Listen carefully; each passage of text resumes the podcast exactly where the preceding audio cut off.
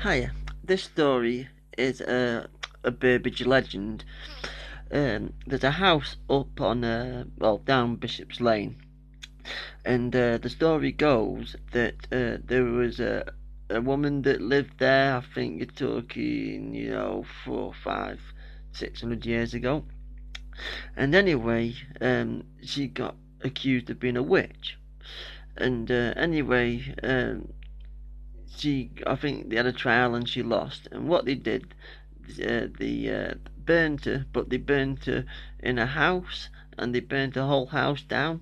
And on the site of where a house is, they built a big building in the shape of a cross, and it's still there now.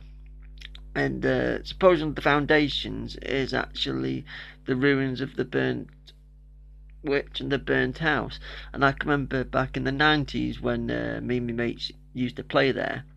Um, you know, it was like a barn. You know what I mean? But now it's um, um, a house. It got converted oh, a few many years ago, but uh, we didn't realise at the time. But when you walked round it, it was in the shape of a cross, and um, you know, it's another legend of you know Buxton, and that's what I'm going this what the podcast because I'm trying to get the local legends uh, out there, and this is one of them. The one of the um, you know innocent well woman that got accused of being a witch, and uh, got burnt, and then um, but they built the house in the cross because in the mind it was to keep the spirit of the witch underneath there and not to get anywhere else.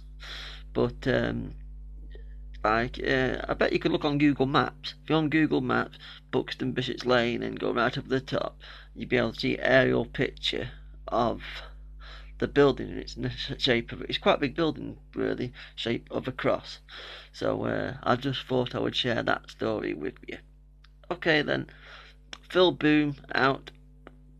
See you soon. Bye